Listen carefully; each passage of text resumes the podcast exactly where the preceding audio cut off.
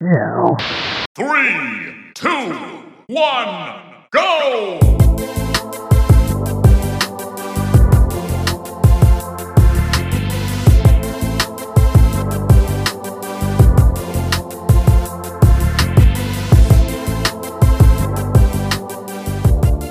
This is episode 76 of Cooldown Time, a weekly show about games best and bootiest. I'm your technical mess of a host, Pablo, and joining me today is my co host, the graphically impressive Marco. What's up, Marco? We're not the only two people on the podcast right now. We have a special guest. Uh, happens to be an infant. Uh, Go ahead and introduce yourself to the show if you don't mind, please. Thank you very much. Say something, baby. Okay. nope, he's disrespectful. He doesn't say anything. Silent on protagonist. That's okay. Don't mind. Uh, no, I'm doing pretty good. Well, I mean, all things considered, um, full disclosure, we are uh, recording this a little bit before hurricane time. Oh, there you are. Now you want to talk. There you are. Now you got Now bars. stuff? Uh, we're recording this a little bit before hurricane time. Both me and Pablo are Floridians, and uh, Ian uh, is coming for our necks, man. So we are uh, recording this a little bit earlier than we normally do. Uh, so a lot of prep going on uh, on my end. I'm sure the same for you, Pablo, right? Yeah, got some stuff going on. My wife is coming home from work, and so I'm on daddy duty. So he's been fighting his sleep. So I got him here right in my arms just for a little bit. So you might hear him kind of whine and, and and do his thing for the first few minutes of the show. Uh, but you know, other than that, we got a really good show ahead of us. In this episode, we're going to be discussing the most overrated game studios in the industry, Disney's plan for Star Wars games, E3's comeback, and much, much more. But before we begin, Marco's going to go ahead and tell you all where he can support, where he, where, where every day. What am I saying? I'm having a stroke. You got this, man. Marco's what do you gonna want to do? and- he's gonna go ahead and tell us Okay. exactly where you can support the show. Marco, take it away before I die live during the recording. All right, somebody get a defib for this man. Uh, if you enjoy cooldown time and Pablo's fumbles, uh, please be sure to give our show a sub. Uh, you can find us on Apple Podcasts, Spotify, Google, and even our official website at cooldowntime.com. And if you're feeling extra cool, follow us on Instagram and Twitter if you don't mind. Uh, we're at It's Cooldown Time there in both places. Uh, if you want to keep us in your FOV in between episodes. Um, so with that out of the way, Pablo, if you have recovered from your stroke well enough, let's uh, let's go ahead and get the show started. Yeah, let's start the show the way we always start it with our loadouts. All systems nominal. Loadouts ready. All right, Marco. We have quite a few things to talk about. All of them games except one thing, which we'll get to at the end Yep. to wrap up the segment. But um, you know, I want you to go ahead and start us off because you got technically the newest game on here. Uh, even though it's a game that it's been out for a while, it's finally released completely the 1.0 of it. So let's go ahead and talk about the game that you're uh, playing right now. Yeah, that game is uh, it's called Grounded. Uh, it's an Xbox title uh, from Obsidian. It's available via Game Pass. Um, it is a uh, it's an interesting like Honey I Shrunk the Kids meets survival game uh, that has uh, been in early access, as Pablo said, and uh, I never actually played it uh, back when it was an early access. I just I, I have an Oh, no? aversion to that kind of thing, so I just waited. Um, right.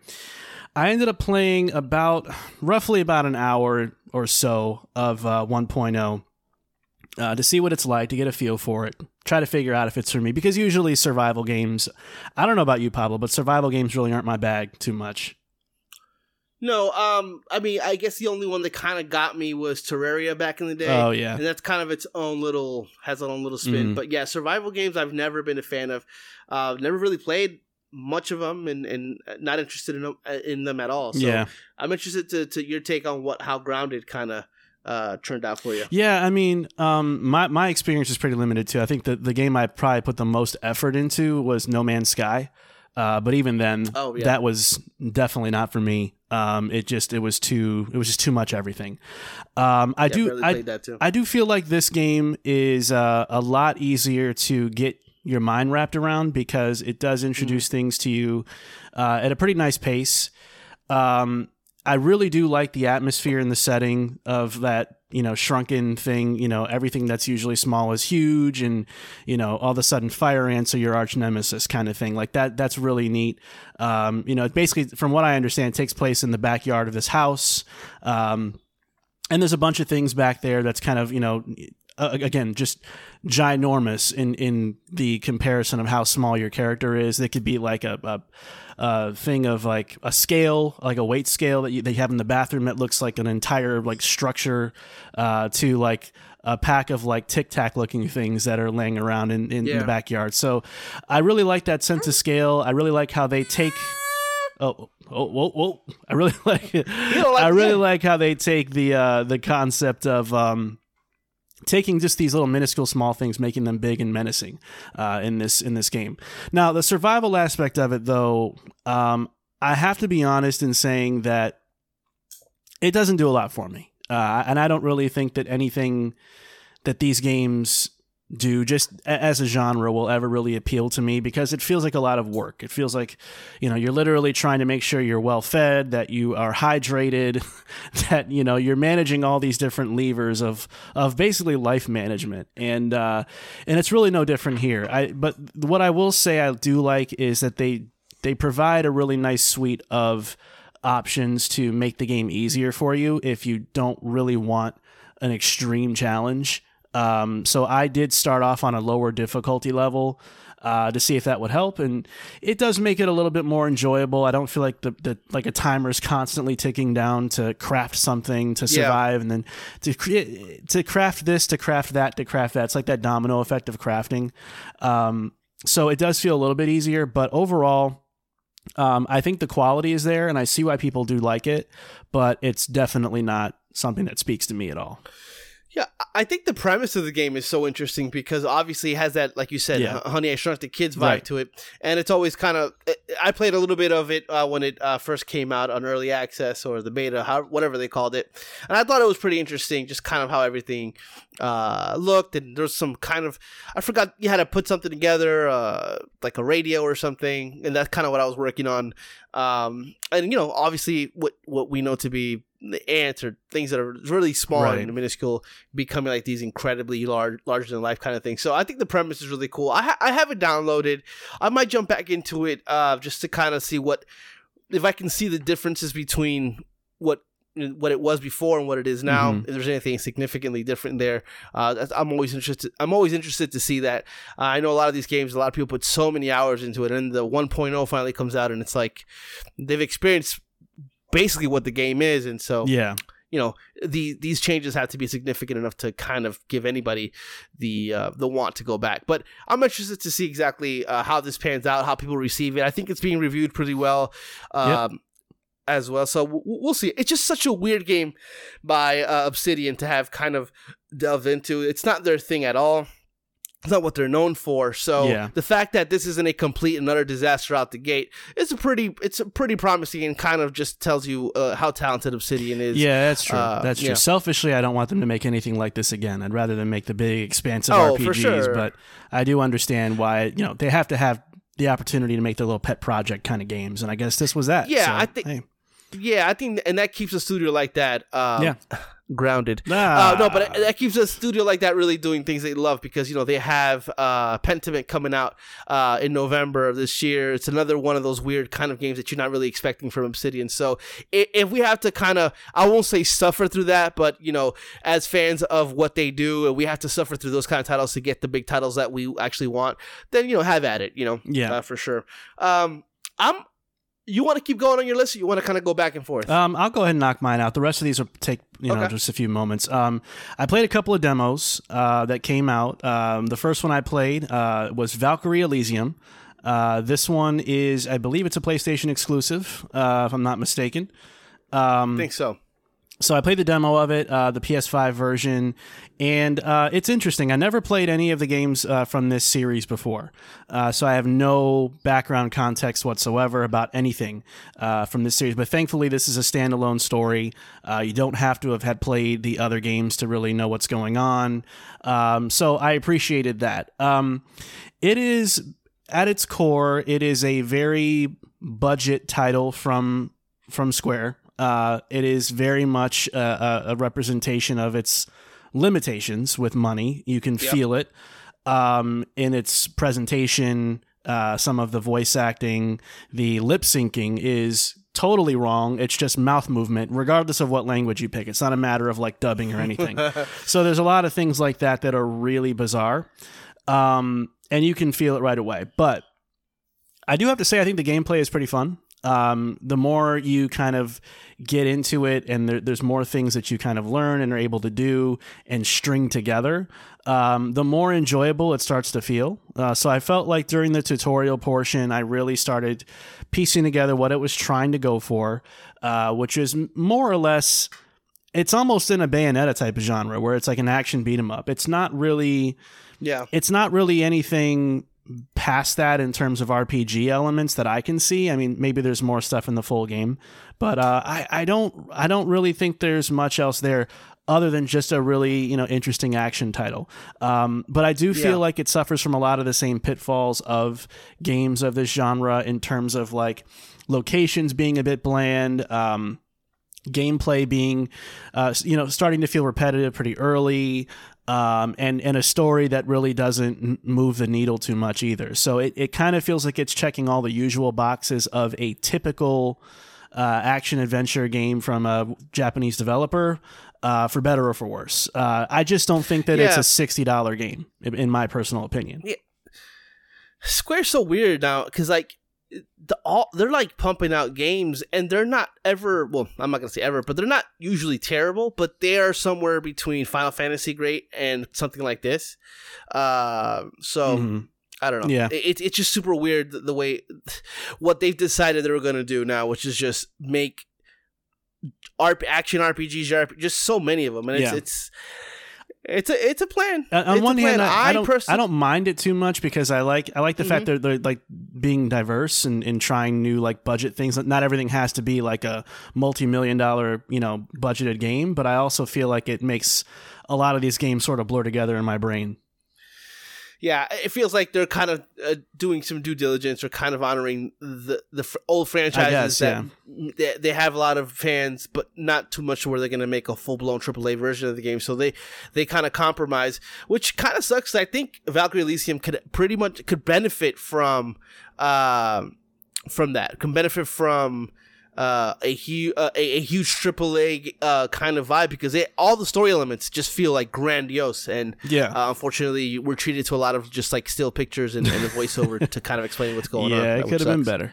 Um, but uh, along with that, I'm also playing the demo of Star Ocean: The Divine Force. So this was a game that was revealed in a state of play, I think, back in 2021, and it was met with uh, some some negative feedback, particularly about its localization, uh, which was pretty hilarious for the time. But um, demo is out. Um, I got a chance to play a good bit of it. And I do have to say, I really enjoy it. Now, I'm not a big Star Ocean guy. I, I never really got into the series at all. Um, so for me, I, I'm probably missing out on a lot of the like the nuances of the lore and references. I'm sure, but um, I will say it still feels like it's its own standalone story, just like Valkyrie Elysium is. So I don't feel too left out. Um, and so far, I'm actually really enjoying it. Uh, the presentation to me, I, I think it's going to be a love it or hate it thing. Uh, I think it looks really good. I think the HDR is really nice. Um, I like the uh, the gameplay. It feels really nice. It feels almost. It reminds me a little bit of Xenoblade in a sense, uh, but just not Oh. as not as high quality, obviously. But it's it's in that that same sort of realm. Um, and I do think that the presentation and the cinematic quality is pretty good. I mean, it, it's a good cuts, a lot of, got a lot of cutscenes in there, uh, which is you know something I never I never knock a game for. So I was kind of cool with putting the controller down and just kind of seeing what happens. Um, so I was pretty pleased with uh, how everything looked and played. I just th- wonder if the story is going to be good or if it's going to end up being like really really wonky Um, and from what I hear, the series has had some some troubles with you know maintaining really good storytelling throughout its history. So hopefully this will be a game that that pulls through and does well in that sense because I'm actually interested in it. But it's almost in the same vein as Valkyrie Elysium, where I don't see it as a game I'd buy at full price. I'd probably wait uh, for like an end of year sale or something, and I might cop Yeah, this. Yeah, that's but, what I was going to ask. But it's it's pretty solid. that, it's um, pretty solid. Is is that a game that's coming out soon? It says there's still no concrete release date for 2022, but they're still saying 2022, Oh, wow. which probably means it's going to get delayed. so we'll see, Oh, though. well, I, I don't know for sure. We'll have to keep tabs on that. But uh, the demo, I, I would say it's worth trying out if you're interested in RPGs. And then um, once I finished that demo up, I uh, I made my way back to Yakuza Like a Dragon. So uh, back when we first started the show, I had mentioned that um, I stopped at the last last chapter because of a huge difficulty spike uh, that basically That's held right. me up uh, from beating the game, and I just decided it wasn't worth doing that. So um, I I just went on without it, and then. Um, Lately, with all these new announcements of Yakuza stuff, it, it got me to thinking about, man, I never really rolled credits on Like a Dragon, and I feel like that's just something I want to do. Uh, so I ended up re-downloading it, I pulled up my old save. I went and I grinded to get up to a level that's adequate to finish the game. Uh, and I actually did. I finally can say I've, I've officially beaten the game uh, after almost two years. Uh, and uh, it was worth it, man. Like the, the ending was great. Um, it really brings together everything that the that the game was building up up until that point. Uh, it's very high on emotion and uh, very intense in that sense too. Um, and I think it ended in a really nice way that uh, segues into the future of that series in a in a really cool way. Yeah. So Yeah, unfortunately, with all the announcements, I I know what happened at the end of the game, which I won't spoil here. So, Mm-hmm. uh, you know, kind of them going away from a specific title to something else makes a lot of sense. yeah, Uh, but I, I'm interested. I'm really interested to see where the where the title goes in the future because, um, they they they seemingly don't miss. yeah, G- going from an action, uh, it's kind of RPG uh, type of beat 'em up to a turn based uh, RPG is the wildest shit of all. In fact, they teased it on April Fools because they knew how wild it was a couple years before the game was actually announced, and they actually did it. And now I don't think they should ever go back because it it, it just works so. Yeah. good. It's they're they're incredible. Yeah. They're, they're they really know what they're doing there, uh, and so. I cannot wait for more of this. I listen. I, I re-downloaded Yakuza Like a Dragon like right when the announcement started, thinking about playing it, but You ain't you got know no it's not a priority right now. I got yeah, no, no, I 12 don't, other I don't. No, yeah, you know, I I pretty much put to rest the fact that I'm ever going to beat um, what's that one game? Horizon. Forbidden West. I don't think I'm ever gonna go back to that. Uh, every time I think about it, I just kind of like I'm like, "Ew, ow, okay, uh, but I am. Uh, uh, so uh, I'm gonna go into what I'm playing right now because I'm actually playing Elden Ring again, uh, and that's pretty much kind of like all I'm playing right now. But uh, besides that, in terms of like kind of uh, digging into the games, Cyberpunk 2077 is a game that I come back to just because of all the hype around it. Um, and I've I've I've had this game kind of saved up because I obviously beat it, uh, but I did not play the Street Kid version of it, and so I was waiting for the next gen version to come out to do a complete run through as female V and do a um and do the street kid thing. And so i started I, I decided to start that though this is probably a game that i'm gonna really dive into next year uh for the for you know to kind of complete for the dlc so but i, I kind of wanted to get in, in it right now. And yeah the, the game is the game. It continues to be great. Uh, i i playing it and kind of looking at the next gen stuff. Uh, I, I can't particularly remember, and, and like in my mind, I can't say this game is so much better looking than it was before. But it, the performance in terms of how it plays, that's definitely it. Definitely uh, plays really well. And there's certain little things that um the game continues to just do really well with its storytelling and its kind of setting and all that. So I won't bore everybody too much with Cyberpunk 2077. Other than that, it's still great. Uh, I think it's it's it's it's having a resurgence, a well-deserved resurgence, because this game is one of the best uh, Western RPGs of the last decade, and, and it's never got it's never getting that respect. And you, I can say that right now out loud, and there's people listening to the show and be like, Psh, "Yeah, right," because of all the uh, you know all the conversations surrounding it. But it is what it is. Cyberpunk is a if you if you don't want to play, you're just missing out at this point. Um, and then I'm playing a new game. Uh, and this game is a game that I started playing on my phone, but then transitioned over to the Switch. And that's Shovel Knight Dig. And prepare yourself, folks. I'm going to talk positively a little bit here about a roguelike, uh, which is something that we don't do on the show Ugh. very often, if ever at all. Yeah. I mean, I agree with you. I mean, that's the kind of like, but that's the kind of reaction that I- get every time they announce a roguelike. And so they took the Shovel Knight, um, the Shovel Knight gameplay and and and in the in the model, and they put it into a um into a roguelike, which is a lot like SteamWorld Dig. Uh, if if um if you guys played that game, SteamWorld Dig Two specifically, and it plays beautiful. I I you know getting over the fact that the procedural generated uh, dungeons and, and, and, and everything in the underground that, that happens, the gameplay is still the gameplay. So it plays really great. It plays just like you remember Shovel Knight playing, but it has that whole kind of dig, uh, menta- uh, the dig kind of gameplay mechanic, which is literally like SteamWorld Dig, and it is it is really fun.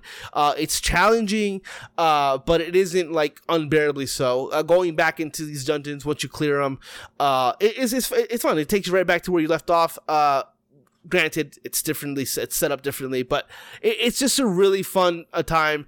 Uh you know once you get into those combat situations some of these kind of roguelike games you know not saying that they have bad combat but like you know the, the, the whole thing about the those games is to re- repeat do it over and over but this game really wants you to get it really far uh in each run. And i'm really enjoying kind of like a, a palate cleanser uh going between games with shadow uh with um shovel knight uh dig which is a game that is also getting really good reviews. And if you like SteamWorld Dig and you like Shovel Knight, I re- highly recommend this I game. like one of the two. Uh, I, you like should- I love SteamWorld Dig one and two. Those are two of my favorite games of all time, actually. But I'm I hate Yeah. Steam. I, I hate uh, Shovel Knight though. That's my big. Oh, really? Yeah, I hated it. Ah, yeah, you know that's not, that doesn't surprise me too much. Eh, Um, but yeah, I love Shovel Knight. I love Shovel Knight. I love how how how kind of the the different things that they did in that game with checkpoints and, and just kind of how the way the game played.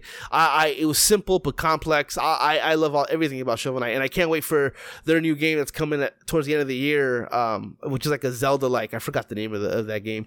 Uh, but uh, yeah, I, Shovel Knight Dig is a li- a great little side game that they did a little spin off. It's it's really good. Uh, How much? But, uh, uh, do you- yeah, do you- how you- much did you pay for it? too much. Um, Excuse me? I think twenty four dollars. I Oh. think it's too much. Oh, uh, for the game. No, Um, yeah, uh, but I was not. really enjoying my. But yeah, I, I was having one hell of a time with it on my phone. Uh, and I was like, man, I really need to play this on a control because it, it, it has that obviously that that, Yeah. that cell phone jank to it. And when I played it on the Switch, it's like holy shit! Like I mean, it's a fantastic game. Mm. Like it could possibly crack my top ten because I, I how much I, I'm enjoying my time with it. But ultimately, we'll see because there's so much to, to still play and, and Oh, finish before I, I I make that final determination. And then um and that's all I'm playing in terms of games. But we are.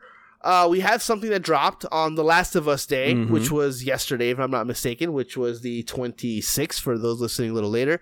Uh, and it was the Last of Us HBO series trailer dropping. Uh, Marco, I want you to go ahead and kick it off. What did you think with you with what you saw? Uh, are you excited? Are you cautiously optimistic? Are you just full on optimistic? Tell me, talk to me. Um, I am. Uh, man, I've never been more nervous for a trailer for any video game adaptation in my life. Maybe The Witcher Yeah. was the only one where I was like, "Oh my god, I hope they get this right."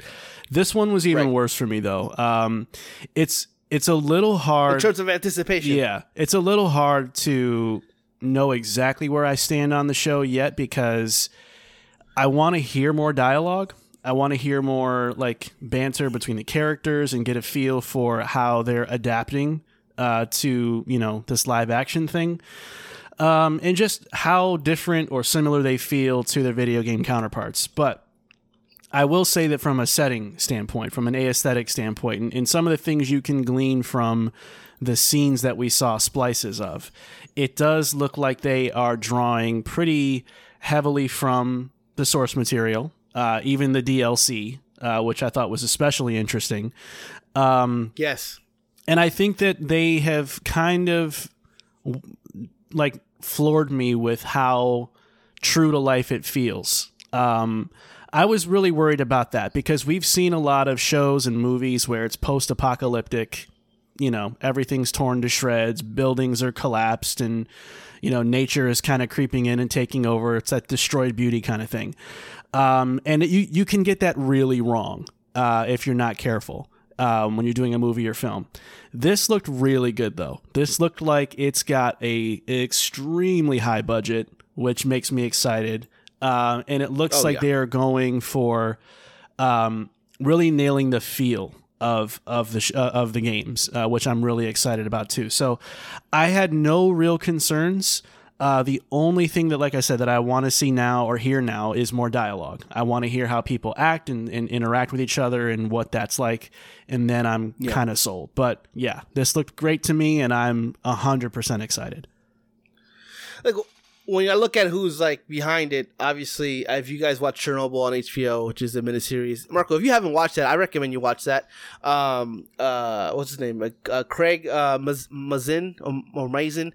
Uh, he wrote it, uh, and he's the lead writer here. Uh, it's also co-developed with Neil Druckmann and co-written by Neil Druckmann, so that's probably explains a lot of like how true it is to the game. Because I was absolutely shocked. Like I was flabbergasted. Not by flabbergasted. How some of the stuff, how some of the stuff was ripped from the game. Uh-huh. Like it- it's so much one to one shit that, and it looked amazing. And what it, what it, what I'm excited about here is that HBO is pushing this as their next thing after House of the Dragon, uh, because it, it's it's literally they're talking about it like prestige TV, which is amazing because it is for us people in the video game world a prestige kind of game uh, in terms of its storytelling. So the fact that they're not treating this like and the next Halo video game adaptation, you know, like everything you love from the game, even though it is, they're not treating it like that. They're treating it like this kind of like if nobody knows what The Last of Us is and they saw this trailer, they're thinking, oh, this is HBO, you know, pulling out the big guns and making their next kind of prestige TV show that's gonna capture everybody. I I, I'm super excited that this is how they're approaching it because I was kind of trepidation to get too excited, thinking that maybe that's what that will that's what they were gonna do. Um, I will say my only concern is it looks like they're gonna tell the story of the first season, which is great. That's not what my concern is. My concern is beyond that. Like I, I wonder that if HBO is putting so much money into this and it is on pace to be the most watched trailer ever. I, I think it was was one of the stats. If HBO is going to want to milk this for more, because obviously it's going to get a lot of viewership, and and kind of go the way of, of of of Game of Thrones, where the last few seasons were based on nothing, you know, because there was no material, and kind of made a mess of it all. So I hope that this this doesn't kind of overstay its welcome. Um, but another thing is is kind of the the the when you play a game and you encounter like bosses or enemies, you want that kind of different kind of enemy types, right? Uh, I really hope that the game itself doesn't the the show itself doesn't lean too much on that specifically because I am afraid that some of the character design, like the bloater and stuff like that, could come off across a little corny on on TV in terms of design. I I, a friend of the show, Jan. We were going back and forth about the the the the Clicker? um, the clicker. Uh, I th- he thinks it looks great. I think it looks good. It's just I it, it was a weird angle. It just it looks kind of weird to me. It's a little corny if, I, if I'm being honest. Just kind of the design of it. Uh, the, this they got the sound down Mm-hmm. packed. I mean, that shit sounds crazy. I hope that they use that more than actually showing the the the, the clicker too many times, Uh because that kind of uh, would uh, would create heightened attention there. But you know, it's little stuff like that where I, I I've seen this time and time again in, in in shows like this where once you see the big bad and the thing that's really affecting them in, in terms of like their you know, if you played the game, the path that they're taking to take Ellie where she needs to go. Once you see the big, you're like, oh, it's not that big a deal. But I hope that they they figure that out. They seem to kind of know what they're doing here, so I'm not too I'm not too worried. So I am I can't wait for this next year. They haven't said when, but yeah, we'll see. I mean, the last thing that I'll say is if y'all can't understand why they wanted to remake The Last of Us Part 1 now, then you're silly. Mm-hmm. Yeah. Because you're fresh off the heels if you bought it of of re-experiencing the game. Now your memory's jogged with all these moments and environments and locations. Now this trailer drops, and now you can remember. Oh, those are the two. I remember those two buildings that are like all the way off in the distance. That's the from city. the yeah, that's from the city. Or I remember the carousel. You know, like I'm not going to get into spoiler territory, but you remember those moments, and you're going, "Oh, that's from that." Yeah, I remember now because you just played that game. And and people got to remember, if, if if the trailer's getting this many views, the show's going to get a lot of views too. So now you're having a whole new audience um, that is going to be funneling into into the PlayStation ecosystem looking for the game.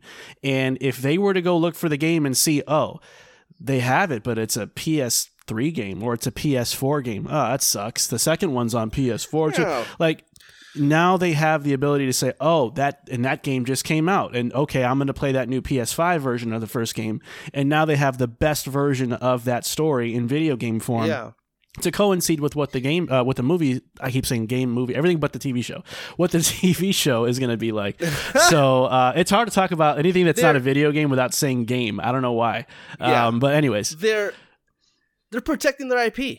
You know, Yeah, it's their IP. Uh, yeah, they make Naughty Dog makes video games, sure, but they are branching out that IP Yeah. into into other things, and so, So- they have to protect it. And that's a perfect example of that. It's like, Yeah. oh man, this is a video game. This is awesome. Oh, it's a PS5. Oh, it's a, it looks Exactly. amazing. Like you know, like that. That's it's all business. it's easy end of the day. for So a jaded let's- let's gamer to, to assume, oh, well, you know, I already played this game. Well, there's a lot of people that haven't. So guess what? Yeah. Now it's available for them, and it's at full price for Sony. Now- so hey, I know they won't remake it, but I wonder if they'll do some kind of like remaster for The Last of Us Two. Uh, if the series keeps going. I don't know. uh, because I'm playing. I, I played a. I played a. I, I went into Last of Us Two to play like an hour of it, and ended up playing like five, six hours. And I can say right now, the Last of Us remake looks better than the Last Oh, of it Us does, Two. of Like, course. it's not even, and it's not even close. But it's not even. close. I think there's like a enough lot of people parity are there saying to, that. to not need it, though. Personally, Yeah, I guess so. Because a lot of people were saying like, oh, but it's just they just do the graphical engine of, of two and put it on one. Nope, they did not do that. Hmm. They that two can two does not have the same lighting effects and all that. So I wonder if they would do that. Yeah. But you're probably right. Why why why put the money on? But we'll never. yeah. well, the last thing that I'll say is if this show takes off, and this is a hot take, if this show really takes off and blows up, then obviously they're going to have to write beyond where The Last of Us Part Two left off. If that happens, I don't think any game sequel of The Last of Us is going to feature Ellie again.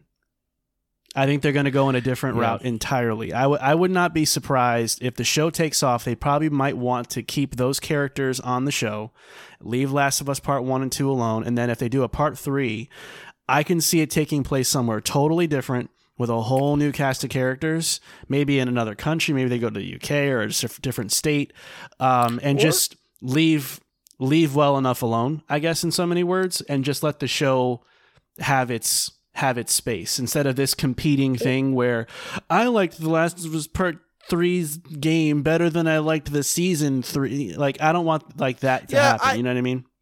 There's no scenario where if they do season three that that's going to be the video game. So I think it might go the other way. I think you know after the things that happened with Joel, I think that maybe season three of The Last of Us might ha- uh, what might have new characters, and that way it could branch off into its own thing. Like it can morph into something that's completely That reminds me of like the. Wire when the Wire went a totally different. yeah, yeah, the wire, yeah. or even, uh, or even let's talk about you know what what we're watching now with with the the House of the Dragon, which is you know a new series within don't the Game of that. Thrones. People are uh, gonna be thing. pissed. no, no, no, no. It's a new series in the Game of Thrones Yeah. where I'm saying it, it it's all new characters in that same world. Oh, it feels okay. very much like part of Game of Yeah. Thrones. Uh, but uh, I, I I feel like it's they could probably do this where it's like okay, we took what made this this IP popular and we made it into a show, probably season one and two, everything that happened in season two, and now we're morphing that into our own thing, which I think would be the smart move, and then keep Ellie and Dina and Tommy, whatever, keep that as uh, the game maybe for three because I don't I, I don't see a, a place where they do a, a Last of Us three without Ellie. Like I think that you know we have to finish whatever that is. You know, obviously you, I let don't you gotta know. let it closure in part two, but I, I think that I don't know. I just think that it, I guess it really just depends. Yeah. Um, I hope they don't take or they. Sorry, we're going on a tangent. Or they, they just break off completely and do something completely different and switch up what happens with one of the characters. You know what I mean? Maybe, maybe they have a lot of wiggle Yeah. room to do some very interesting things uh, for the game and the series for sure. Um, but yeah, overall though, very hyped, excited, and uh, ready to see this as soon as it drops for sure. For sure. All right, so let's go ahead and move into our news segment of the show, the hit points. For breaking news, rumors, and booty juice, it's time for Hit Points. All right, Marco. So we got two hit points here today. Um, again, for those of you who skipped forward and didn't listen to the intro, which is weird, why would you do that? Go back and listen to the whole Terrible. show. Uh, we are in Florida. Hurricanes are coming, so we're recording this early to have this out early. So maybe some of this news might seem kind of like old, and maybe there's some new stuff that come out. Uh, but uh, right now, this is what we have. And why don't you go ahead and start us with uh, with what's coming back? Yeah, so it's uh it's been comeback season. First Cyberpunk resurges, then E3 comes back, Pablo, because it is official. Uh, gaming's biggest expo will be returning to the LA Convention Center next year in June under new management and with a revamped format for the journalists, businesses, and consumers that will be attending. Now, it's not yet known which companies, that being Sony, Microsoft, Nintendo, uh, whether or they'll be returning to E3 at this time. Uh, but nevertheless, uh, E3 is back. Now, the discourse, Pablo, in the gaming community right now seems to be a little bit split about E3's comeback. As, Shocker. as far as the um, the necessity of E3 in this era, the and the probability of success for E3's comeback. So, um, I want to kick it to you first and kind of get a feel for where you stand on this, and do, and if you think, I guess, if there's any credibility to the claims that E3 uh, is no longer a necessity in the world of gaming. What are your thoughts? Did you guys watch Summer Game Fest? The sporadic ass, you know, news conferences everywhere throughout the whole month. Nothing. There was no. Vi- there was like no flow to it. Like you might have heard of certain Jeff and his rabid ad hounds saying that E3 is dead. I I don't believe that. E3 is a staple uh, among the gaming world. it's the Super Bowl of uh, gaming, really. Yeah. And, and look, sure, Summer Game Fest has probably taken a little bit of the win out of E3 sales for sure because it, it isn't a complete disaster. It's exciting to have news throughout all the summer, but I do think that we missed kind of that that organized kind of week where we're gonna getting all we're getting all the news that we need to get and that pretty much gonna uh, it sets up what's coming beyond the, that same year and what's coming next year. And i i definitely do miss that. And i think e3 can definitely still be viable. And if not vi- not just viable but come back and just be the leading source of where we get our gaming announcements or gaming news. Um i i maybe they don't need to come back the way that they say they're coming back with the whole conference. Maybe they just the branding with the online stuff. Maybe a mix of uh, both those things can still happen. Um, because I know a lot of companies don't want to spend the money to create a booth and do all that because they feel that may have some diminishing returns, and that part portion of it is probably true. But E3 as a brand, E3 as a uh, as a moment in the year where we sit and we kind of consume video game news, I think we missed that this summer. I honestly do. I, I think that, you know, uh, it was like, what, a month, two months of just like uh, uh, one conference this month, and then we got a conference as late as September uh, uh, of this year. Like it, it's just a lot of stuff spread out. All the stuff couldn't just been compressed into one week, and that's kind of just felt like it was spread out beyond three months. Uh, and I, I, I, I personally am not a huge fan of that, and I do think that E3 is still credible. Uh, and I feel like uh, we'll see next year once it comes out if it's still a viable option. But I, I, I still think that it is, and I, I'm excited to see E3 go head to head with uh, Summer Game Fest to see exactly what happens. Because at that point, the only people who win is us because they're going to be competing for the best announcement, and we're just going to be sitting home and watching uh, that that stuff. So it's all good for us. Yeah. What do you think, Marco? How about you? Um, yeah, I, I, um, I don't understand any of the claims that E3 is no longer necessary. I understand that these companies uh, with the state of plays of the world, with the Nintendo Directs of the world, I, I understand the notion that these companies are no longer beholden to E3 uh, to announce or demonstrate any of their their projects. They can create their own home for that kind of thing, and that's nice. But I also think that that has worked for and against all of these companies in their own respective ways. Um, state of plays, yes, recent ones have been pretty decent. A lot of them suck.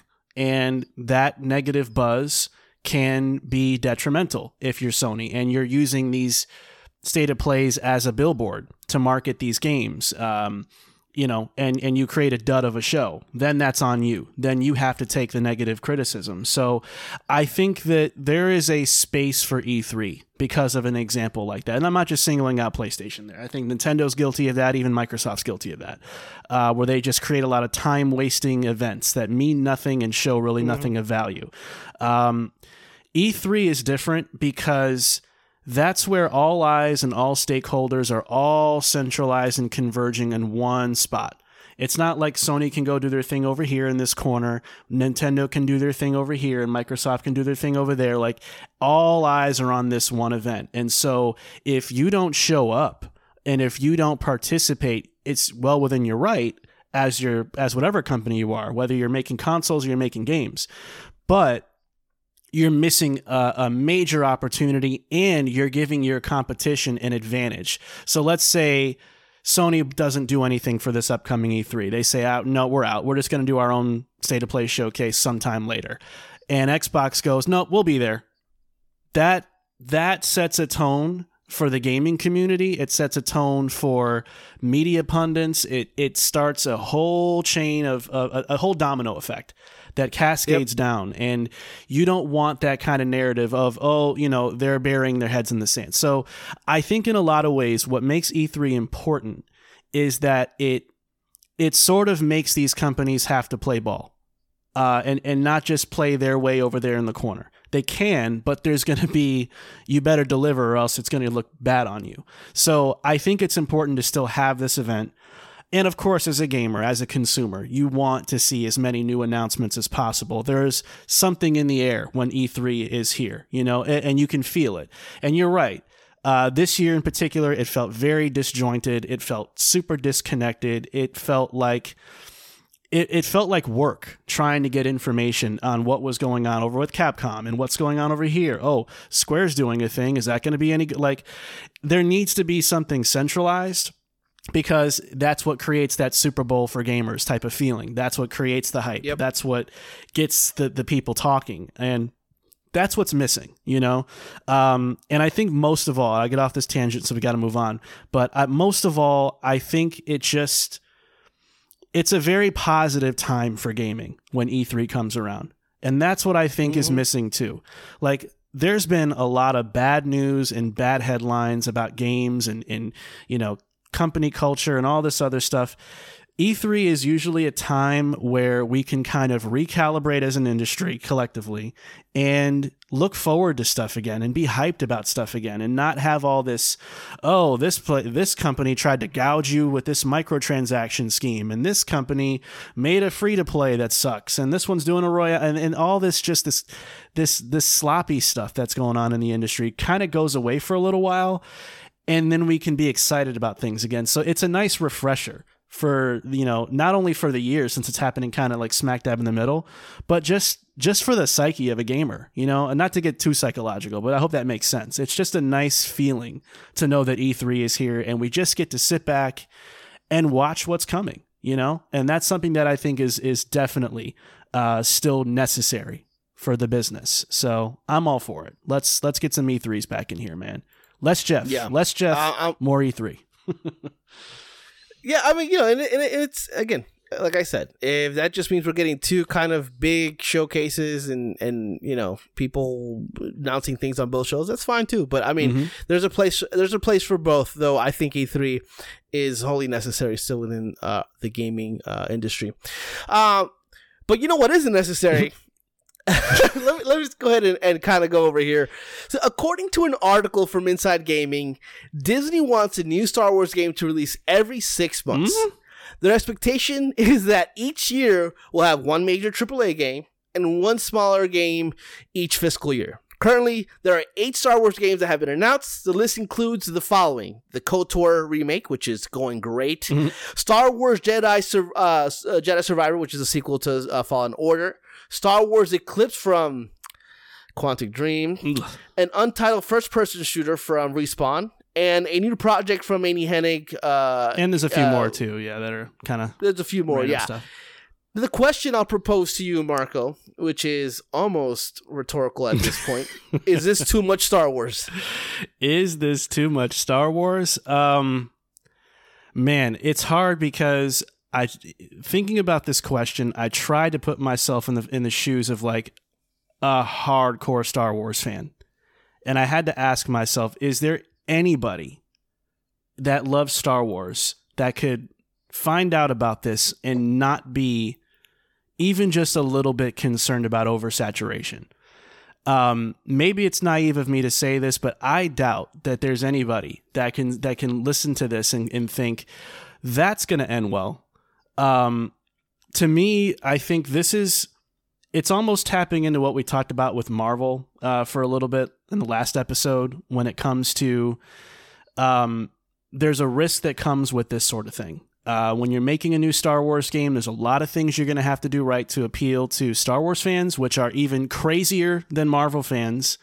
Um, and you have to make a game that is actually, you know, something that has legs that you can make a sequel for, like a Fallen Order type of thing. Um, so it's not to say that this this can't be like fruitful like we won't get good games out of this because i think there's there's good potential here with some of them um, but on its surface level, like two games a year is ridiculous to me. I think that is supreme overkill. It's unnecessary and it's really a sign of why why the industry has to be very careful of who they shake hands with. If you want to partner up with Disney, um, you might be partner, partnering up with a problem because yes, you get Star Wars that immediately puts more eyes on your game, but then you're beholden to that now. And now, you know, I, I get a little worried when I hear Respawn's working on a first person shooter. Uh, number one, because it's not Titanfall, you know, and number two is if Always. is if this is successful, I can kiss Titanfall anything goodbye, right? Because now they have to devote time into making a sequel for that. Um, so it's it's it's really rough, and even as a someone who who's cool with Star Wars and doesn't love it, I can see how this can create a lot of burnout. Um, ultimately, Yeah. the games have to do the talking. They have to be worthwhile. If these start coming out and they're all just limping out of the gate just to meet this two games a year expectation and none of them are hitting the same quality level we expect, then something's got to be done. Um, so I would just say as a PSA, yeah. be careful of Disney. I know y'all want to work with them, make games for them, use their licenses, but they're crazy out here. They want a lot. So I don't know, man. Look, the the games haven't walked the walk or talked the talk since 1992 when the first one came out. Look, I, I'll be less diplomatic and I'll say, yeah, fuck yeah, this is way too much Star Wars. There are over 100 vid, uh, Star Wars games in the world since 1992 to to as recent as 2022, and that's including Wow. Lego variations of, of Star Wars games.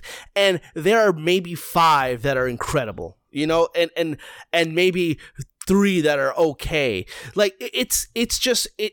The math is all there. 100 games, and they're still gonna now they're gonna double almost that in in in less time, you know, and, and just to uh just to, to to take advantage of this IP that they now have access to. Look, it doesn't look. You're looking. Look at the TV shows. Ever since Disney Plus has launched, they have been rehashing, recontextualizing, rewriting entire plot points, lore, stories in It's order messy. to keep the yeah, in order to keep it moving Mhm. within that IP. And they've taken these great characters, the mystery of some of these characters, and pretty much sucked them dry of their essence. You know, like like Boba Fett was a character that I adored for many years, and that Boba Fett show came out, I'm like, yo, he's a sucker. I hate Boba Fett. Like, obviously, you know, I still have I, I still think of Boba Fett from the older films, but whatever they did with, with the show was just absolutely dreadful.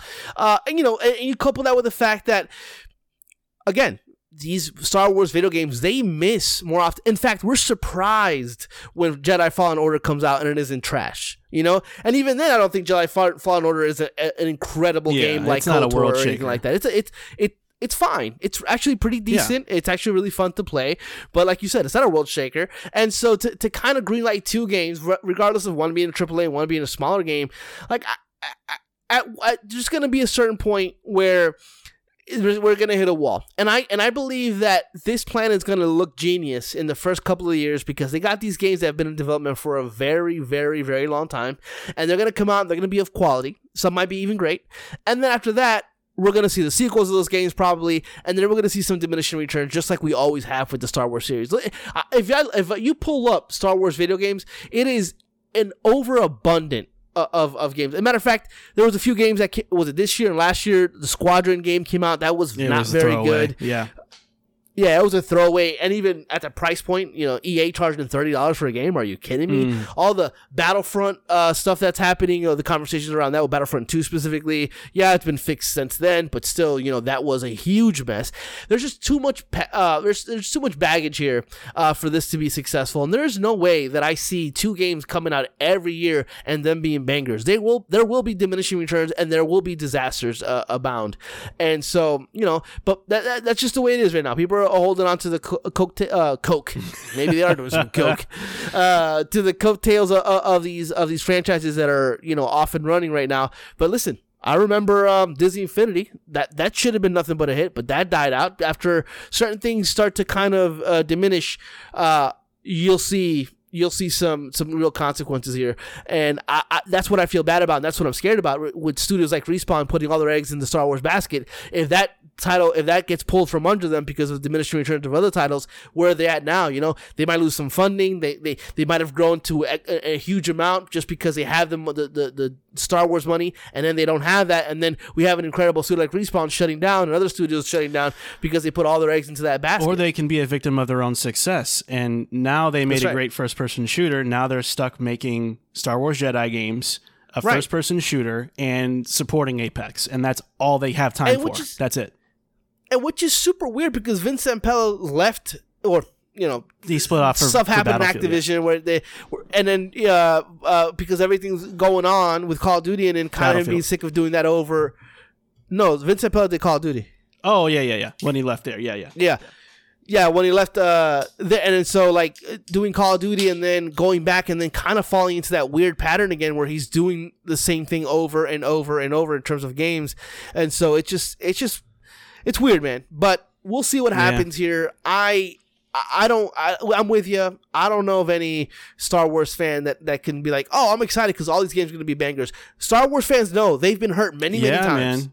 That's why I, terrible I wish games. I wish a lot of these studios would be brave enough to make original IP instead of just running to find the next license they can borrow. Like it I get it. It it again, it it's beneficial because it puts eyes on your product uh, and it gets people talking, but at what cost though? You know, like I know original IPs are hard to get, you know, to get buzz for and it's tough, but you you got to take risks and and the risk of making a bad Star Wars game and wasting you know a relationship with Disney is a lot worse than making a new IP that might not pop right away. At least to me, I could be naive, but I would rather have an original IP from Respawn than you know Star Wars think- game number and I- 158 or whatever number you said.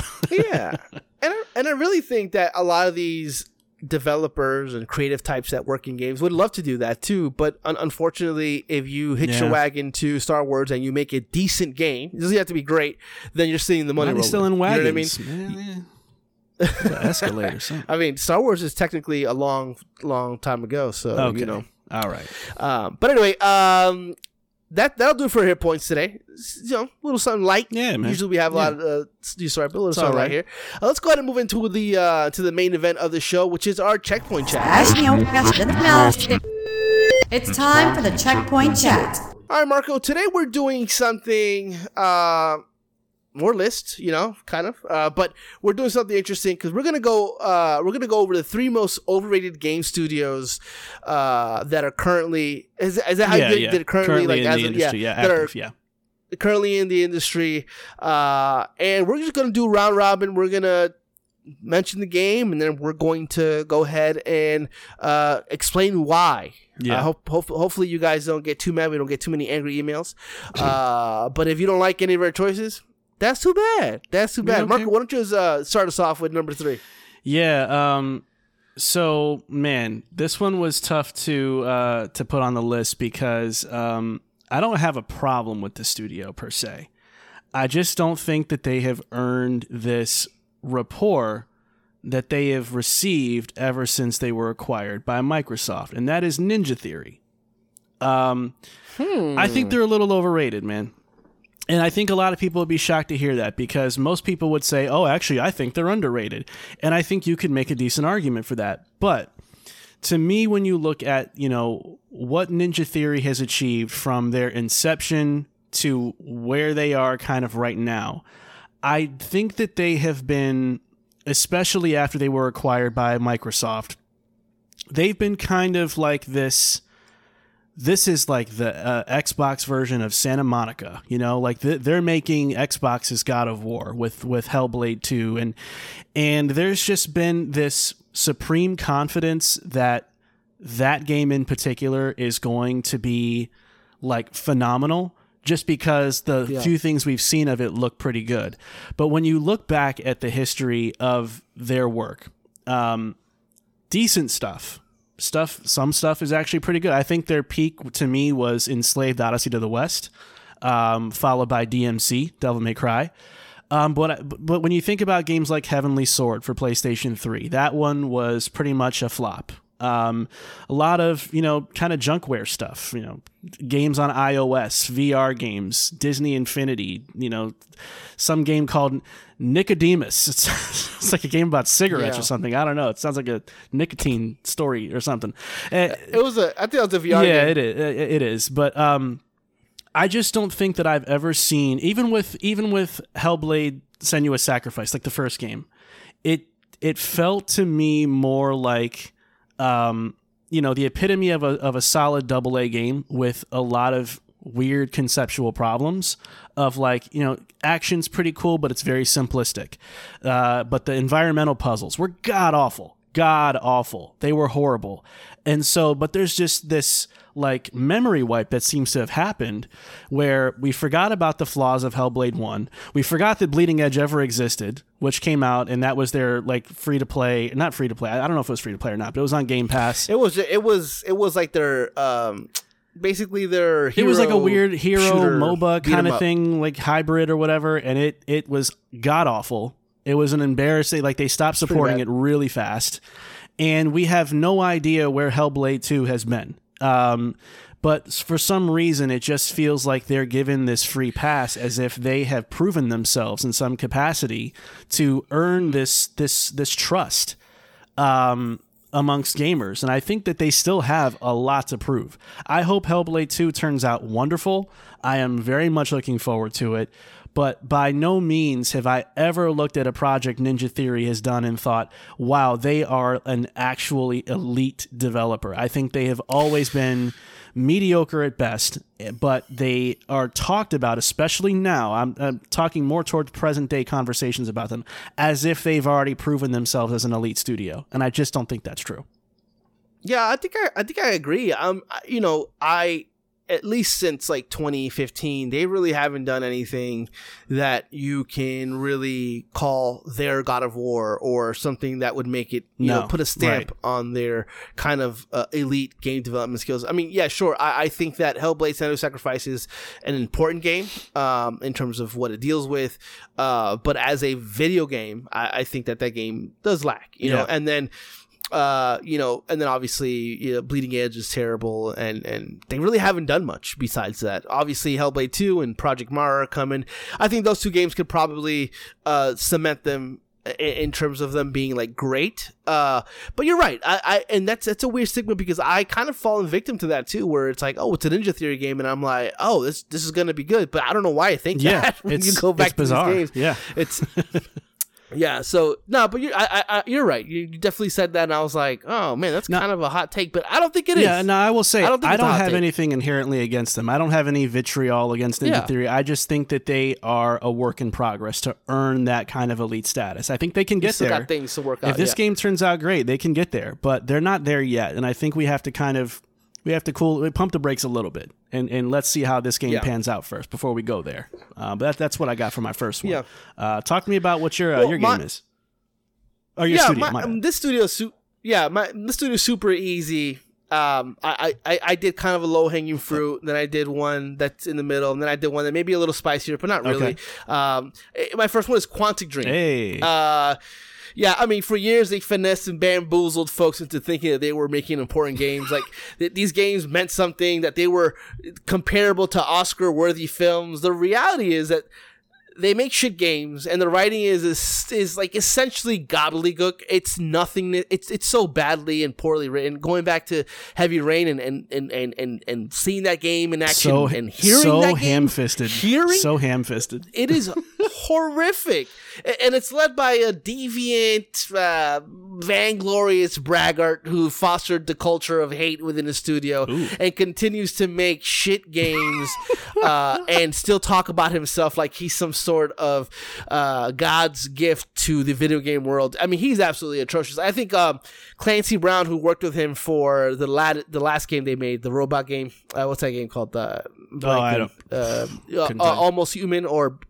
uh, what's it? Human. I forget. Anyway, uh, pretty much said this guy was an Detroit become human. idiot.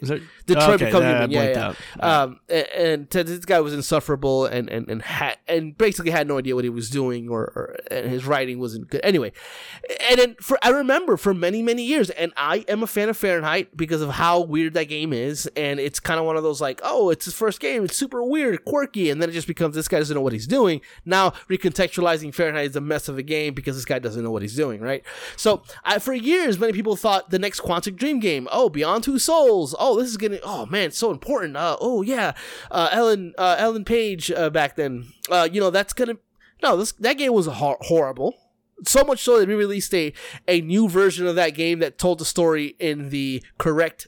Uh, uh, the correct timeline, which was all. I mean, those games suck. Uh, they all suck. I I challenge anyone to tell me that any of those games are good games. Uh, because I, I, I think that I think you're wrong. I, I think they might have some interesting things with the dialogue stuff and, and how that kind of bleeds over and, and you know and you pick your own adventure type of thing. But I think the execution of each of those things is consistently terrible. And it just, it- you look at the growth of those games, graphically they're better, but they're pretty much the same games over and over. There is no growth in that studio for me. So Quantic Dream was an easy one for me to pick. All right. Well, let me get into my uh, second game on my, uh, or not game. I keep saying game, dude. I don't know. My mind is gone. Uh, hurricane mode. But uh, studio number two. Uh, and this is one that I've talked about. Uh, I titled a show after its creator at one point because I believe he is a hoe. Uh, and that is Kojima Productions. Um, Yeah. I think that they are an overrated studio right now. And I think that because, and I've said this on the show in the past, I believe that whether we're looking at the Konami version of Ko- Kojima Studios or post Konami Kojima Studios, I do firmly believe that uh, Kojima has peaked at MGS3, Snake Eater. And I believe that everything that he has done, probably with the exception of PT, um, I think has been very mediocre to full blown disappointing. Uh, MGS4 was a narrative debacle. MGS5 was an unfinished narrative debacle um, that really strayed too far from the MGS formula that uh, a lot of people loved. Some people think it's great. I thought it was too much of a departure. Um, Death Stranding, super divisive game. Um, don't need to get into that too much, but um, certainly not the kind of experience that I thought we would get from Kojima with his first game free of Konami's supposed death grip, which is starting to look more like they were maybe the last bastion of of uh, you know keeping him in check uh, as much as they could. At least the people there. Yeah. Yeah. Um, yeah, I think that he has really fallen into the trap of trying to be the Hollywood elbow rubber. Um, he wants the relationships with you know directors and actors and producers, and he he wants that kind of attention. He has his own freaking podcast. Um, and so I just think that he is overshadowed.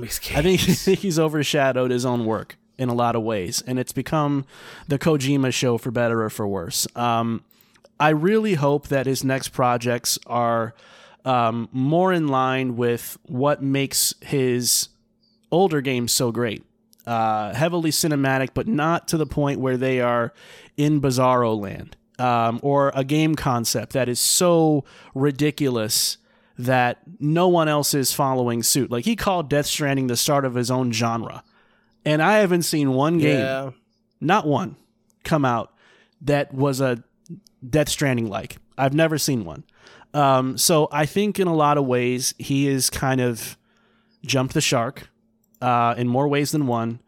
And I think the quality of his work has suffered. Um, and there's just no one there to kind of police or keep him on, on rails at all. And so it's kind of anything goes.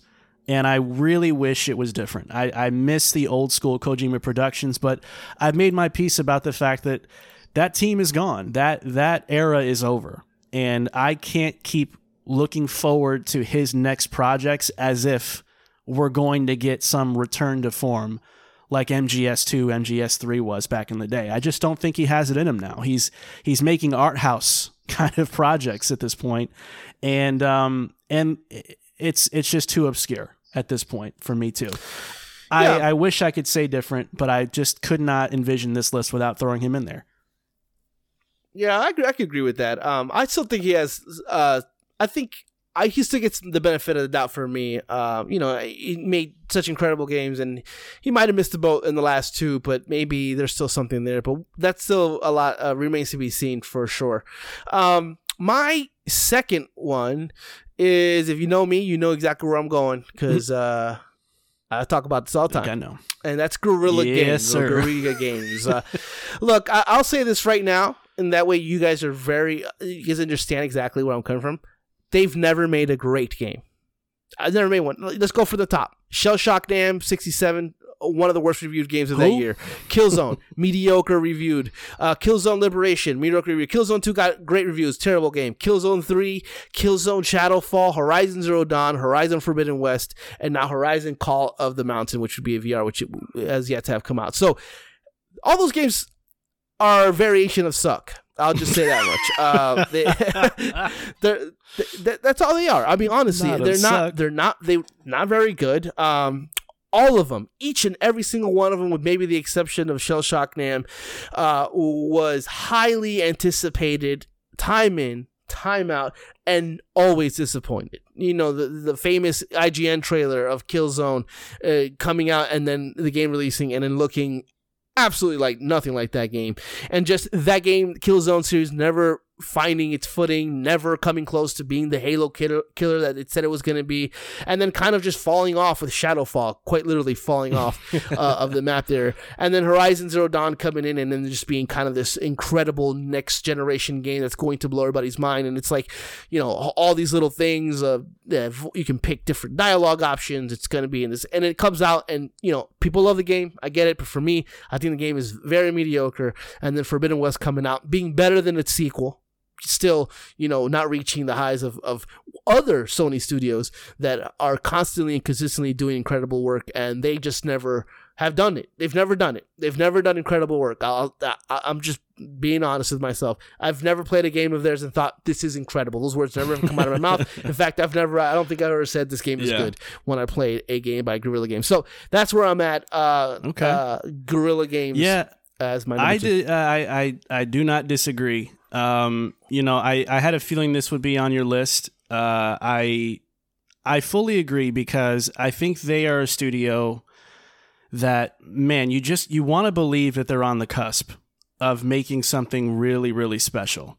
And every time I think that they are about to figure it out, you get Horizon or you get another mundane Killzone or you know it, it just nothing ever crosses the threshold of exciting when I think about their work. Everything is just very hum humdrum. It, it I don't know what it is. They're just a sleepy studio to me that makes very very nice looking bore fests. And I know that sounds like it sounds like I'm almost reading like a, a Twitter troll post or something like that when I say that, but it's really how I feel. Like Horizon is is chock full of missed opportunities left and right. Killzone could have been something so much more captivating than just trying to be this bland generic sci-fi Halo killer. Um, but they Yeah. never had the the chops to create anything that I think was truly, you know, memorable. Um, that furthered Right. the the portfolio of PlayStation, and I think they still have that And- problem to this and- day. and I will say, and you know, obviously, uh, very negative here uh, towards them, but I will say, even with Shell Shock Nam, which is the game I remember renting from Video King, I think Hmm. that all these titles, Killzone, Horizon, all have elements of things that can be amazing. They really Yeah. do. Uh, you know, the, the the the world of Killzone with the Helghast and all that stuff. All that stuff is super interesting if you read it on a wiki page, right? But when you Exactly. play it, it's like, man, it's just missed opportunities. And, look- and and I will say, and I know earlier in the show I said that I'm not going to finish Horizon Forbidden West because every time I think about it, I go, ew, that's true. But I'm, you know, definitely over exaggerating. I think Horizon Forbidden West is a great. Okay, take it back. Is a good I was about to game. say, I think so. I, I think it's a good game. I just think that there's way too many missed opportunities within it, and it's like lessons that they didn't learn from Zero Dawn are being repeated Yeah. here, and that's the problem. There's again, just like Quantic Dream, and I guess it's kind of a theme with me. No growth. Yeah. I mean, it's Stagnant. like over Killzone one, two, three, same mistakes over and over. They look prettier. Mm-hmm. Obviously, technology's gotten better, but it's the same mistakes over and over and over. Uh, and so, I mean. I, guess it would be super hard to kind of advance your IP if everybody is telling you you're doing incredible work. And I and I I honestly feel there's uh, that people who, who believe that these games are great. I think that they're a little bit on the hype train on it. I, I do. I, I'm I'm I- play video games for a long time. They I know people play video games a long time, and it's just I don't see how this game is comparable to a you know a Ghost of Tsushima or uh or a Last of Us or anything that that within or God of War anything within the same family of games. Fa- in fact, I I- I can almost say that uh, Days Gone is a better game than pretty much all these games. I, I honestly I think it, there's just so much more there. Uh, they they've done so much more better, but it is what it is at this point. So anyway, Marco, let's go ahead and move on uh, before uh, I get death Yeah. threats here. Uh, but where are you with um with your next one, which is your number yeah, one, this is the number one studio that I think is the most overrated. This one's going to take a little bit of explaining because when I say the name, a lot of people are going to clutch their pearls and go, "No, man, you. What about this series and this series?" But I, I have my reasons. My number one most overrated studio is Rare. Um, hmm. I get it, guys. You look at their, you go on their Wikipedia page, you see Killer Instinct, Donkey Kong Country, Ken Griffey Junior's Winning Run, GoldenEye, Perfect Dark, Banjo Kazooie, Jet Force Gemini, and you think Conker's Bad Fur Day. You're going, nah, nah, man, come on. Here's the thing, though, guys. That was 21 years ago. Those game, I mean, we're talking about games came in the, in the mid '90s, late '90s, in the in the very early 2000s. I mean, the last really meaningful game they put out was probably Conker, and that was 2001. You go and look at what they've done post Xbox acquisition, even you know, even the stuff they did for Nintendo with like Star Fox Adventures and stuff like that. You know, very much a letdown.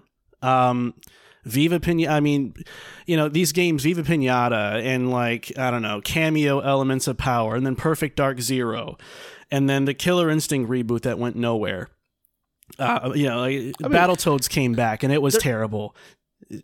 Their best game is the rare replay, which, is, all games from 21 years ago. exactly. It's it, their best days is, and th- that's my theme here. Their best days are 21 years behind them, and whatever Rare is now is not what they used to be back in the N64 era, and that's why I say they're overrated. They come with this sheen, this glistening, like like they are just this pristine gem of Yeah. gaming, as if the same people that have made all those classics I rattled off up till 2001 are still, still there. there. and it's not it's not what's happening they have been for the most part a complete and utter disappointment under the Xbox umbrella since they were acquired they they the best that they have done as of as of yet has been Sea of Thieves and that took off for a while but even then I don't think that's the kind of game that you would have wanted from Rare right But even then, I mean, I think uh, let's just say Sea of Thieves is a great success and it's a great game and all that. It's one game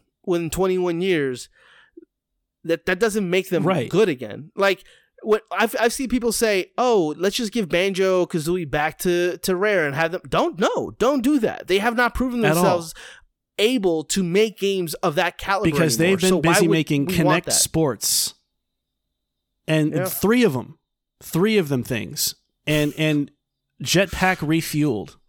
like I'm just I'm just I'm just reading off what I see. Like, and this is what I mean. Like, Everwild got announced.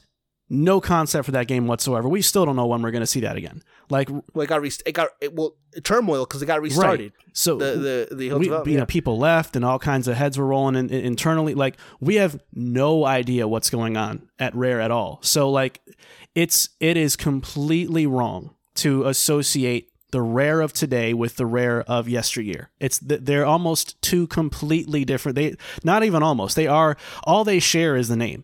But they are t- a totally different beast than what they were before. So, uh, you know, as far as I'm concerned, like they can announce a new Banjo Kazooie tomorrow, and I, I it, it wouldn't it wouldn't really mean anything to me because could move the needle it, at all. it doesn't move the needle, you know, and and it's not the same people who made those games that you know a lot of you loved. So I think Rare's image needs to be brought back down to earth. They are okay, you know, like really, if we're gonna keep it a bean, like Sea of Thieves kind of saved them. If I'm being honest, like if if that Yeah. didn't take off and if that didn't have the kind of uh, if it didn't put the hooks in people like it did, I don't know what the Nah, future. Captain I don't know what we'd be looking at with Rare a- anymore. You know, because they wouldn't have anything to show for almost 21 years of time, and that's pretty nuts. So yeah, I think Rare is the most overrated studio that has clout that is no longer that is that, clout that is expired, in my personal opinion. So yeah, that's where I'm at. That's my number one. Rare ain't what they used to be. So my my number one, you know, I'm thinking about it.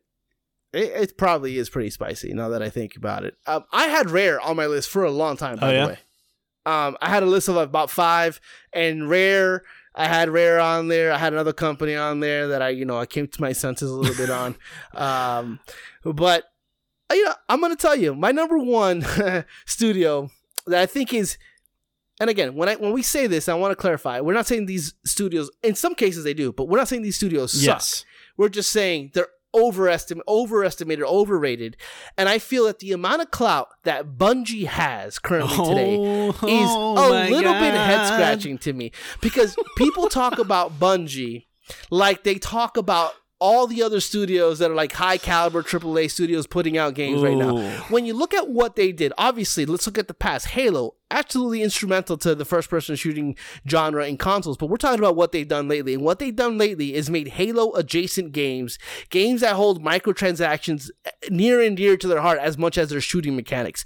They, they, they've created a, a, a, genre that literally is putting their hands into your pocket and taking money away so you can get the cool orange colored Destiny looking dude, uh, uh, you know, to play. I, I- think that these games, the, the Destiny games, are okay games. They're fine games. But what they've done, what they are, and this is all personal taste for me, obviously. Like I don't, I don't understand the hype behind Destiny. I, I really don't. And I know there's people out there who are, who are always playing the game, but they're always seemingly complaining about it as well. Like, oh, this is, it takes like seven days and and and and, five, and, and and eight nights to complete a fucking raid, and you have to make sure you have seven people. Like, it's just these weird things, and it's like as a standalone game, playing it by yourself, it's not a fun game to play at all. Like, it's they always say, oh, you can play this game by yourself. No, you fucking cannot. Sure, you can, but you're not. You're going from one section to the other with little story and just beating these uh, these these um these enemy types and then moving on to the next thing. It just there's no cohesiveness when it comes to the story.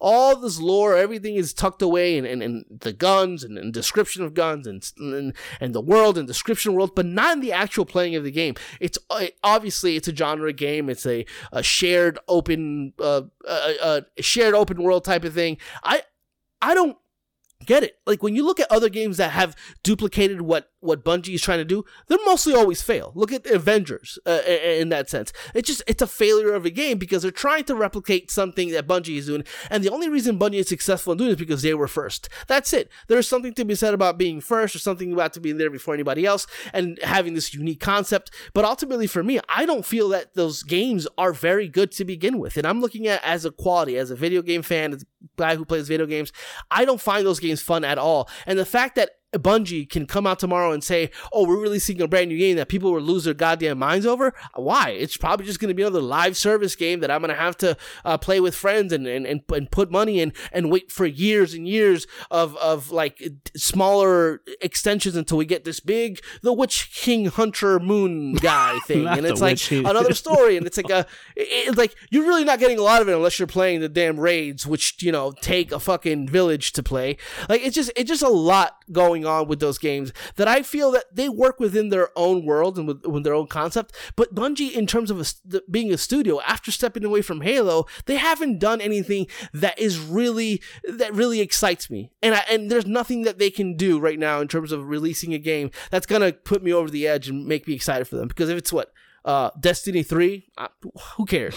you know, personally. Look, I know there's people that are fans of this game, but I'm talking about what Bungie was and what Bungie is, or night and day. Two different studios, you know, they're not the same studio anymore. They they they have different priorities and different ways of philosophies of, of, of developing games, and that's not one that I'm with. So that is my number one. Yeah, there. I mean, I, I would have to disagree on that one, but I, I understand where you're coming from, though. I think that w- the the things that I would say in favor of Bungie is that I think that their gameplay and the first person feel of their games has only gotten better uh, throughout the years, and I, I but the game that it's in, you know? Sure, but you know, I uh, Bungie went from having to make a series for mass audiences to deciding they wanted to make a, a series that isn't for everybody. And there's certain things that come with that. You want to make a live service game, there's going to be things that come with that. The, the type of model that it is structurally with you know vaulting stuff and bringing stuff out and seasonal content and things like that you know they um they uh you know they, they took a chance on it and um you know it's been a very rocky road to where they are but you know they have reached a point where they are successful and they do have a, a pretty massive audience of people that are very hardcore about destiny. So i i get it from your perspective. I get why personally it's not but that's also but that's also it though. You made a good point there is every time a new destiny comes out we got to wait two years before it's good. Like that that in itself isn't really uh, uh, to me doesn't scream a great video game developer at least in terms of what they're doing. Because look when, when the first destiny came out i mean that shit was bland as hell. They even called you know uh, vanilla vanilla destiny. Like Mhm. it- it- then two years later it's like this game like oh you should play this game because now it's good. Same thing with destiny 2 destiny 2 comes out. Vanilla destiny 2 is fine. You know it's fun to play shoot around. But then now it's the game that everybody's playing now because it's good takes years Yeah. for these games to get good which is weird to me. And and i agree that the concept of the game is different but bungie left halo to make a game that kind of looks like halo anyway. Like it, there was just they they just they left the grasp of of trying to which was weird to me. They left halo to do a game that almost felt like Halo, but had the uh, a different concept altogether, which is pretty much just led by money. Uh, so I, it's just I don't like anything that Bungie's doing. Uh, I don't. There's nothing like if Bungie were to announce Destiny 3 or a new IP, would you be excited? Because I don't, I don't understand would be why anybody would be excited. I mean, they're not doing a Destiny. I they're not doing a I- Destiny three. They already said they're not. But a new IP, I would be. Yeah. Yeah. but they said that Destiny One was ten year a ten year game, and it only lasted what six seven before you know we got Destiny Two. Uh, I I don't think they ever go away from Destiny. Honestly, I I don't. I think the next game will be a Destiny Three, and if it's a new IP, it's probably something smaller. And at that point, if they make something smaller that's not like uh, Destiny, you know, obviously I would be I I reserve the right to change my mind in terms of what they're doing in the future. But as it stands right now, two games in in their in their new uh well now they're not independent anymore, but two two games in with Destiny one and two, I mean, yeah, they're making games that takes many many. It's a ten year development cycle before the game is good for a month before they release the next game. Ooh, the So, Bungie uh, hive is going to come for your one. neck. I mean, look, I what are they gonna say that? Oh, bunch that uh, Destiny is good. Yeah, after three years of Well, waiting, the one- uh, uh, in your, sitting in I mean that's drive. subjective, Uh, but I mean what I what I would say is is probably the most objective problem that that Destiny has is that um, it is it's, it is built in a way where it will leave you out in the cold if you don't get in at a certain point. If you don't get in early and you're not following along season by season by season and really staying on top Spending of the money. content and the meta, you can get left in the dust fast. Like there is almost really no there there is nothing user or consumer friendly about getting into Destiny 2 right now. Like you are getting a very weird experience if this if you get into Destiny 2 today. Um, and that's where I think they've they've really failed is they have kind of closed the gate on people that want to join the party a little bit late. And I think that they can't because so many things have, are up in motion and things have been vaulted and things have been stored away and lore, like you said, is kind of scattered that it's hard to get your bearings as a newcomer. So I hope that whatever and, they and not including I hope whatever they, whatever they do in the future, I hope that they have a more organized experience. That I will say is a problem.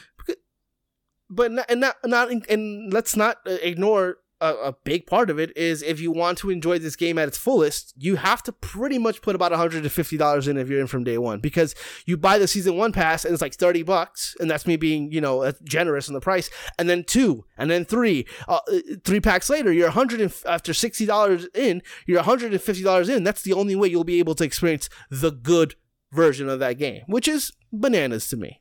But it is what it is. Any other studio does this. Any other studio would do something like this. They would be crucified for it. But because Bungie again was first, and there's something to be said about oh, I think that. they've taken some you heat. Know, I, I, think I, they've taken some heat for sure. They've been they've been Yeah, they've been they- in, they've in many a YongYea videos for sure. Yeah, yeah, for sure. But you know, th- that just kind of adds to my point in terms of them being completely having this, this, this, this.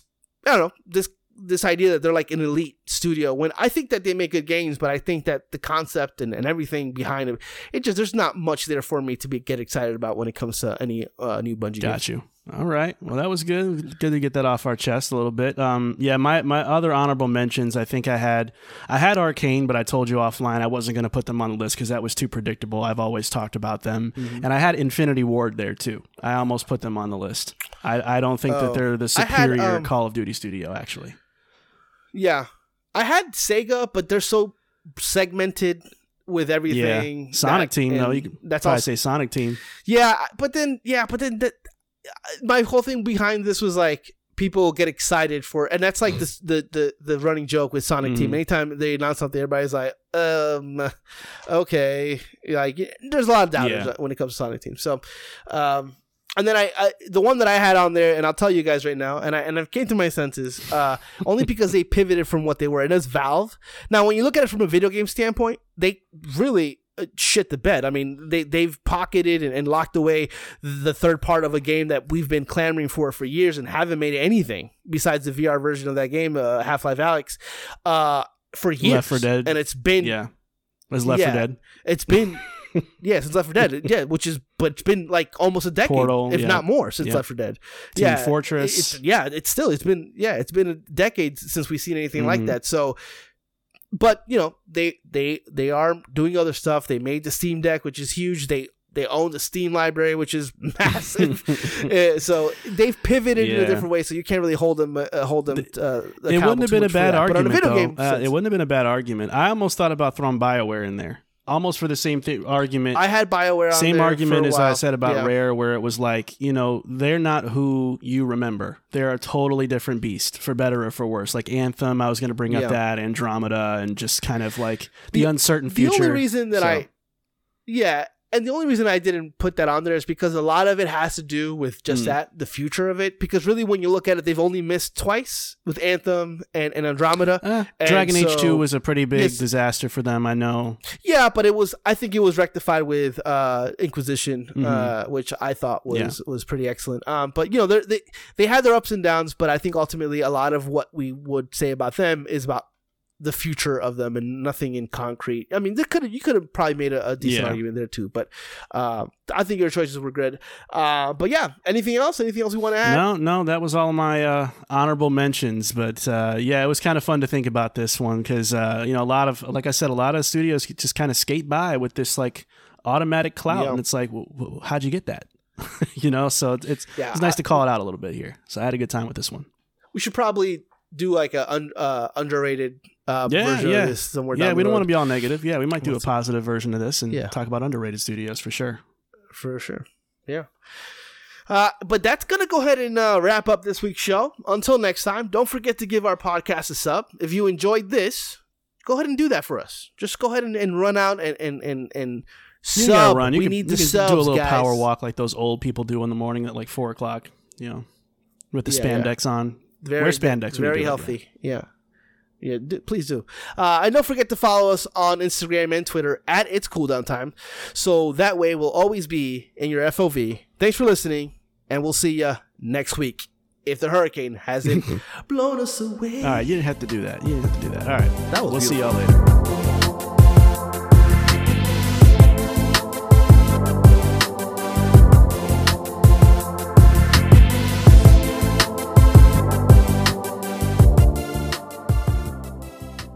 make me feel good.